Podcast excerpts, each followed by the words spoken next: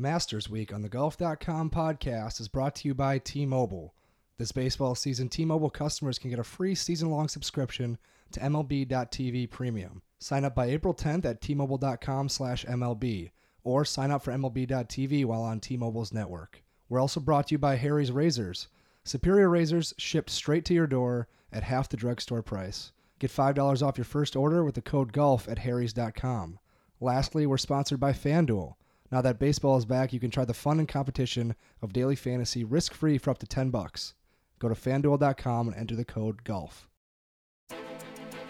And I said, just trust me on this one. And he said, all right. So I actually hit it um, a touch fat, but I knew that, um, you know, as long as it split that gap, that it should be okay. I, it actually almost hit that ridge and went in the water, but um, that was one of the best shots I've ever hit in tournament competition, given given where it was, and there was no camera or anything to see it, and I, I was laughing afterwards. That's how kind of dumb the decision was, and pulled it off.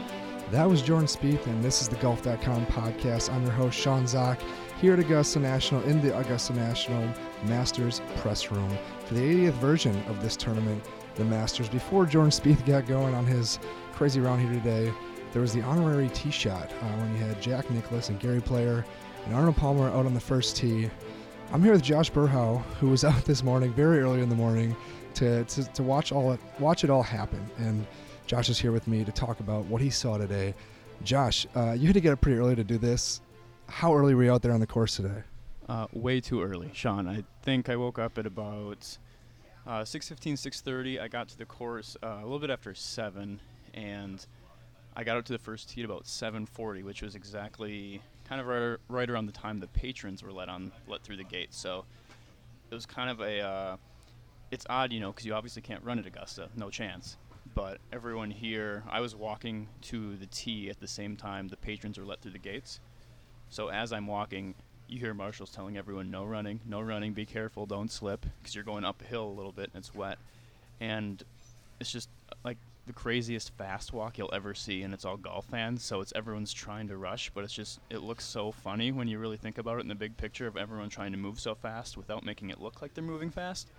But um, I got a good spot, and uh, it was fun to watch. Yeah, now talk about that spot a little bit because just at least set the scene a little bit because everyone sees ESPN, they broadcast this and they show the honorary tee shots on television, but not everyone really gets a good eye view other than uh, what the big guys are doing with their, their three tee shots. So, can you at least like talk about how many people are out there? What everyone's saying, what they're doing. Are you waiting a long time for these guys to actually get out there and hit these shots?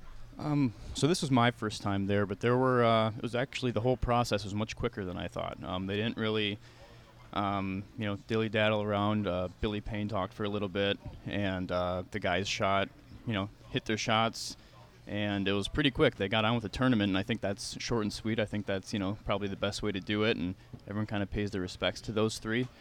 Uh, I got there, and there's probably hard to say, maybe 200 or so people around. I mean, I was three or four, three or four rows back, kind of directly behind the tee box, so I had a good, I had a pretty good view there, and uh, it was just a lot of fun. People were crowding in as much as they could, and uh, you could kind of hear a little bit of a humming, um, you know, and you knew they were making their way from the clubhouse, and then everyone, you could kind of see like it was the guy, some guy next to me said it looks like royalty, you know, because they make this path and it's like a homecoming coronation for everyone so that was pretty neat. And uh, Arnie was in a cart. You know, didn't his balance wasn't as good. Jack said afterwards. So he took the cart out there, and you know they helped him to the chair, and everyone was happy to see him though, regardless.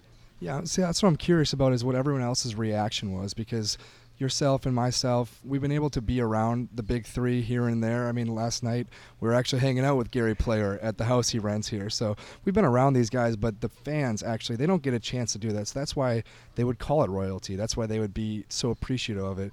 Were they saying anything? Were they were you catching like tidbits of just or, are they just all smiling? What's the what is the fan reaction to what's going on?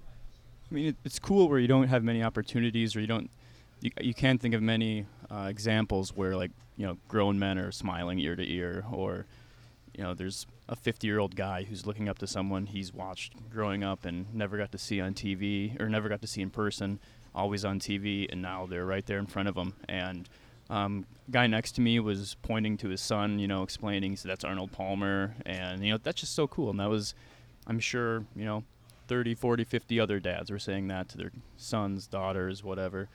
And uh, I don't know. You hear Gary walks out, and he kind of he's an entertainer, obviously.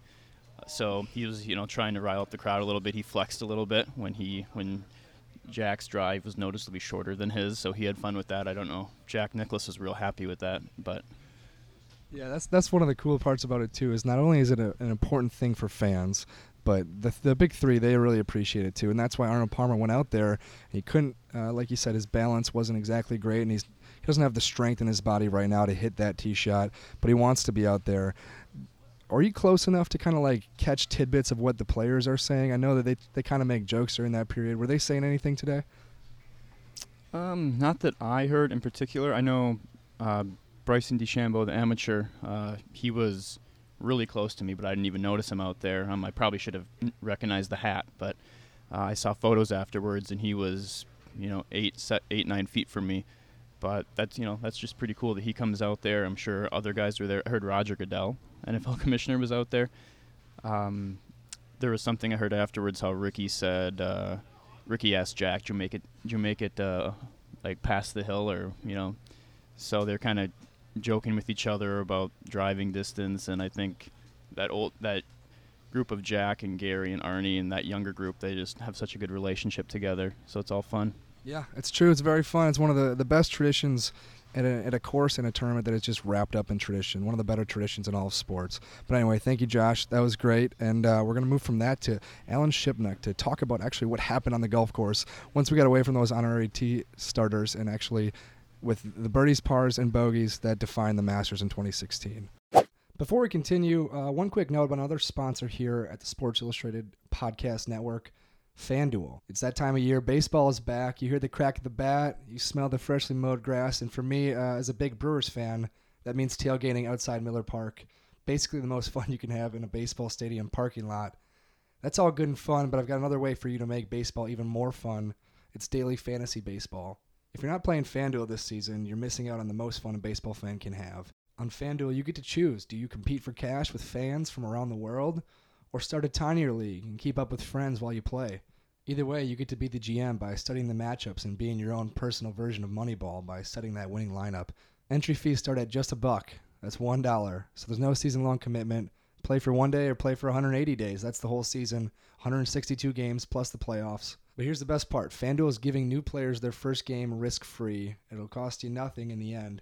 Just go to fanduel.com and enter the code GOLF. That's G O L F. Go ahead and enter a FanDuel league or start one with your friends.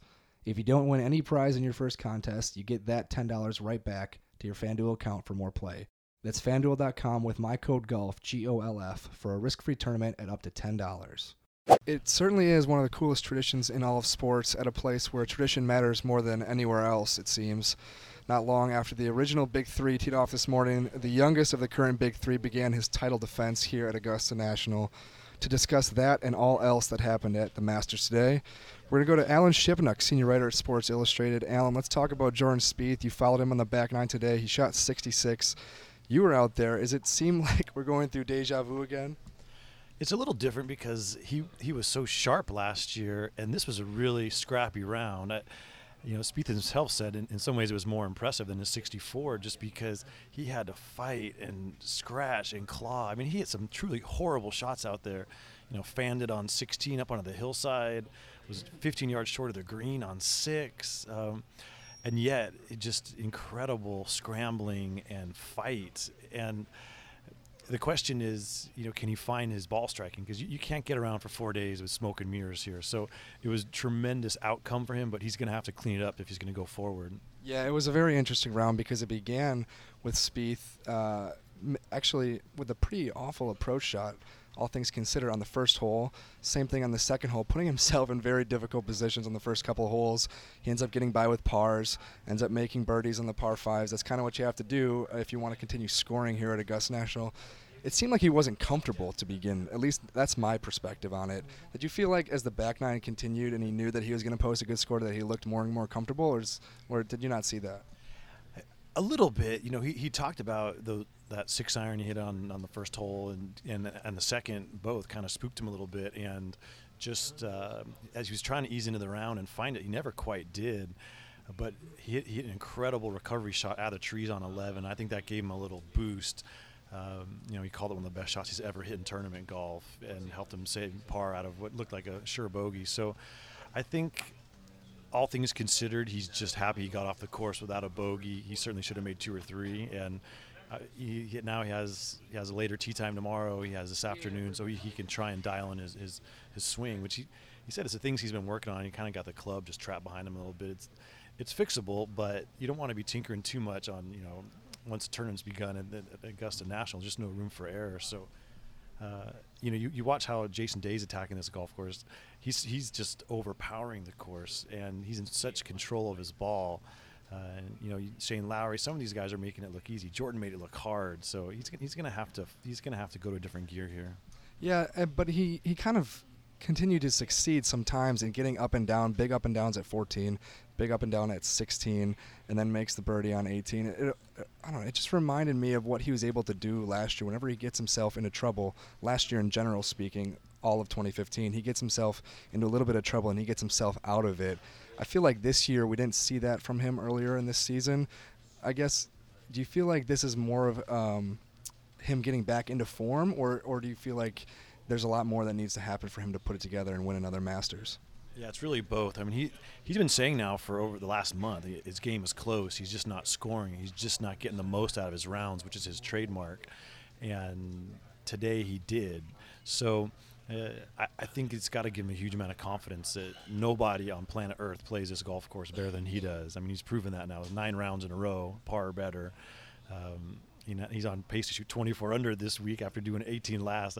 I don't think he will the way the, the, the wind's blowing, but it's just he it's it's lucky for him that the golf course on this planet that he feels most comfortable is Augusta National. He just it brings out his best. Uh, he's able to access just a different level of concentration and intensity. Obviously, we know how great a putter is, and on these greens he can separate himself from the field. So uh, it's it's fun to watch him. It's certainly the doldrums he's been in since Kapalua. I think I think we can put to bed that storyline, and now it's just if he can if he can keep going and stay mistake free. Before we continue, I need to take a break to talk about another sponsor that we have at the golf.com podcast. It's Harry's Razors. Harry's Razors is easily one of the newest additions to my bathroom and one of my favorite additions to my downtown Manhattan bathroom. Harry's razors are great. That's really all it comes down to. I've been using them uh, myself for about the past week or so. Every other day, I enter the bathroom with a mean stubble, only to leave that bathroom 15 minutes later with a smooth baby face. I love it every single time. They really are great, and they're even more than that, though. Harry's gives you factory direct prices, cutting out the middleman, shipping their products right to your door. So do yourself a favor and stop getting ripped off. Get Harry's razors. Harry's starter set is the best option for new customers and a great deal. For just 15 bucks, you get a razor handle, foaming shave gel, that stuff's really nice, and three of Harry's five-blade German engineered razors. That's how you know they're good. Plus, for listeners of this show, Harry's is giving you $5 off your first purchase with promo code GOLF. G O L F. Go to harrys.com right now. That's H A R R Y S.com. Make sure you use that code GOLF, G O L F, at checkout to let them know that I sent you to Harry's for your razors.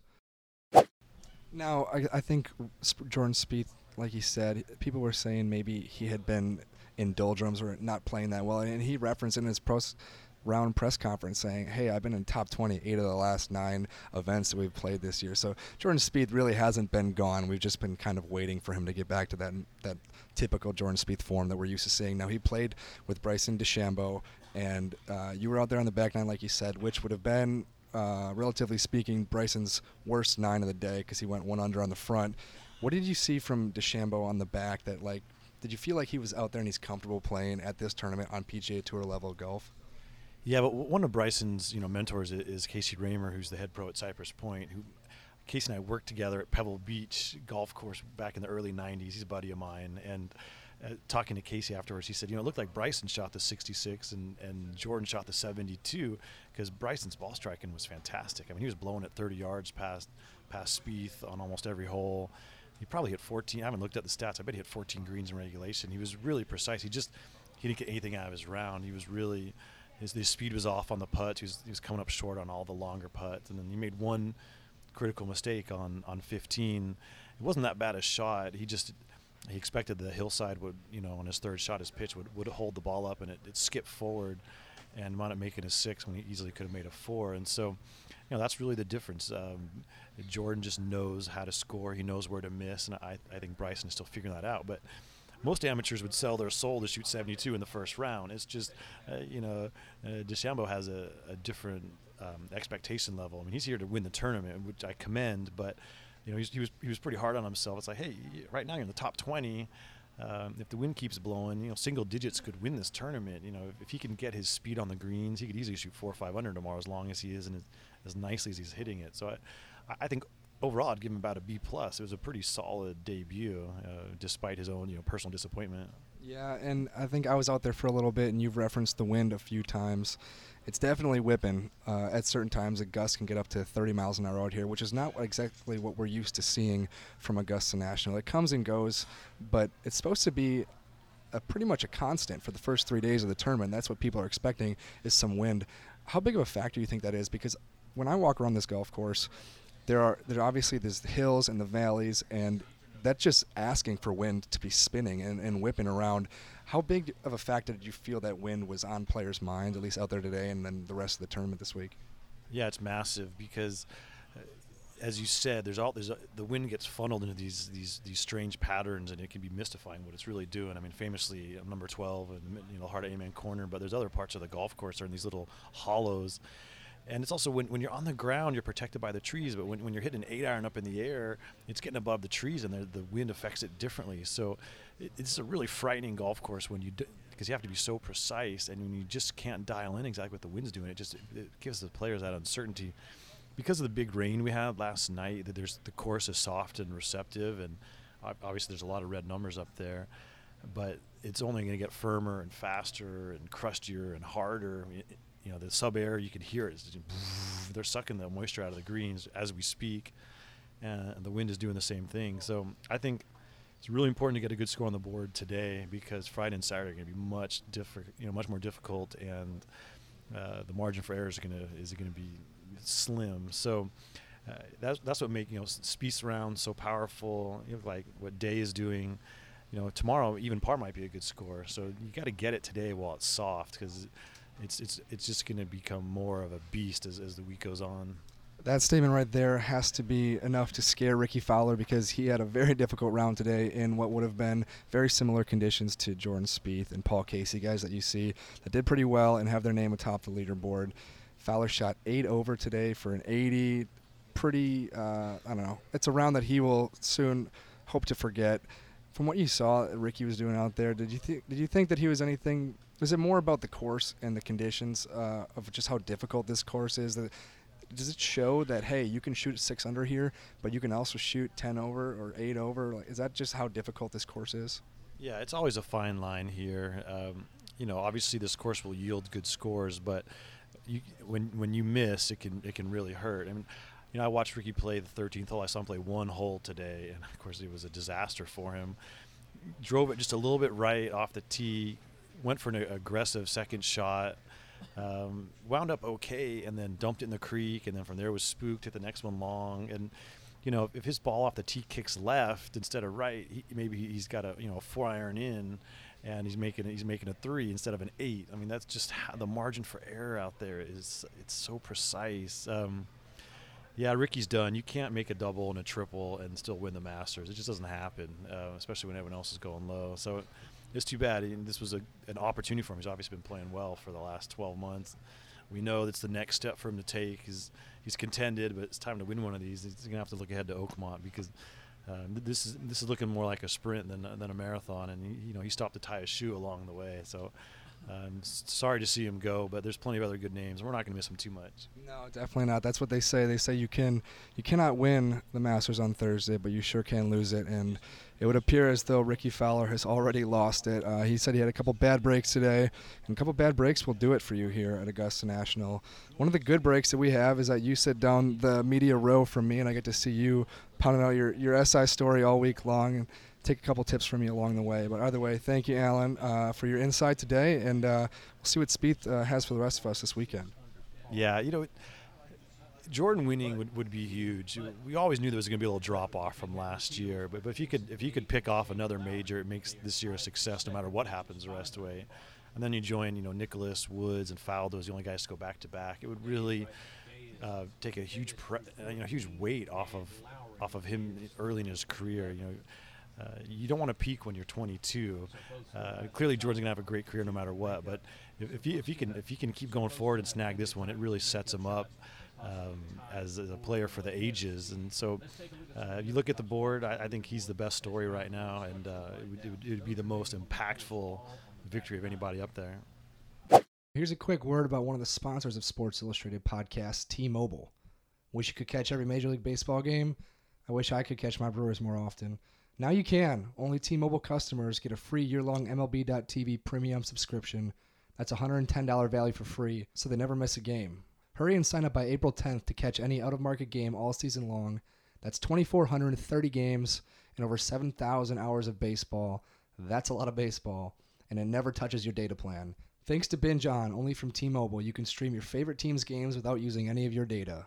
So remember, get your free MLB.tv premium subscription by April 10th and catch every moment all season long. Already a T-Mobile customer? That's fine. Just sign up at T-Mobile.com/MLB. Sign up for MLB.tv while on T-Mobile's network. New MLB.tv premium subscribers only. Blackout and other restrictions apply. Visit MLB.tv for details. Binge on available to T-Mobile customers with qualifying plan. Detectable video typically streams at DVD quality. Video from participating services doesn't count against full speed data on our U.S. network. Third-party subscription charges may apply. Well, there you have it, folks. That was Alan Shipnuck, senior writer from Sports Illustrated, talking Jordan Spieth in his opening round 66. It really is incredible how Jordan Spieth has not yet shot over par in any of his nine competitive rounds at Augusta National. This is his third time around the place in regards to the Masters tournament, and he has still not lost par. It's it's quite amazing. The guy is the only man in the world, out of the thousands of people who have played this tournament, to have a scoring average in the 60s. Uh, think it'll regress to the mean? I don't think so. He did exactly the opposite of that Thursday. By the time Spieth tees it up Friday, though, he might not hold the lead. He's got a couple guys chasing him right now, and one of those guys is one of my favorite golfers in the world. That's Danny Lee from New Zealand. Danny sits at four under after making six birdies on Thursday. Lee will begin his second round at 9:26 a.m. Friday morning, three and a half hours ahead of the Golden Child Jordan Spieth. You know, if you remember Danny Lee from years ago, he played this course back in 2009 because he won the U.S. Amateur back in 2008. So that earned him a chance to play in 2009. He shot 74-81, much different than what he did today with a 68. This is his first time playing since then. So much better round today from Danny Lee. But that's not even why I like Danny Lee. Danny Lee is not only a great golfer, but he's very funny. And a lot of the guys on the PGA Tour have taken note of this. Adam Scott and Rickie Fowler, some of these guys that like hanging out with Danny Lee uh, in the practice rounds because of how funny the guy is. He's from New Zealand. His English is not great, but he's a very funny guy. And if you want visual evidence, you might as well add him on Snapchat. Danny Lee, the professional golfer from Augusta National, is Snapchatting. His account is Danny LOL0724. That's D A N N Y LOL 0724. I believe me, you will not be disappointed. Danny Lee is hilarious. For a while, Lee was joined atop the leaderboard, or near the top of the leaderboard, by Jason Day, the number one golfer in the world. Day was 5 under through 14 holes. It looked like we were going to have Day versus Spieth all over again uh, at this year's Masters following last year's PGA Championship. But then Day ran into the 15th hole. He made a 6 at that hole. Then he went to 16 and splashed his tee shot. Threw it up to the top right side uh, on top of the top shelf here at the 16th hole. Three putted from there. So that's back to back sixes. Day then finished with another bogey on 17, shoot five over uh, for the course of three holes on the back nine. Really kind of shooting his chances at least to be near the lead after day one. But he's at even par, 72 through 18 holes. Not going to kill him, but he will be kicking himself, I'm sure, tonight. It was just another lesson in the great exam of golf here at Augusta National, one of the greatest tests in the world of golf that we know We see it every year at this course. No man is too good not to be taught that golf is hard and it happens very, very quickly. That's it from day one here at Augusta National. Good stuff from Josh Berhow, my colleague, and Alan Shipnuck from Sports Illustrated. Tomorrow we're going to talk with Cam Morfit, another Sports Illustrated golf writer.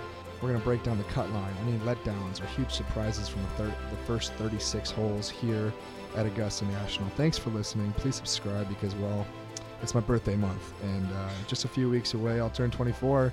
And I'd love that as a birthday gift if you would just subscribe to the podcast channel. All it takes a couple clicks.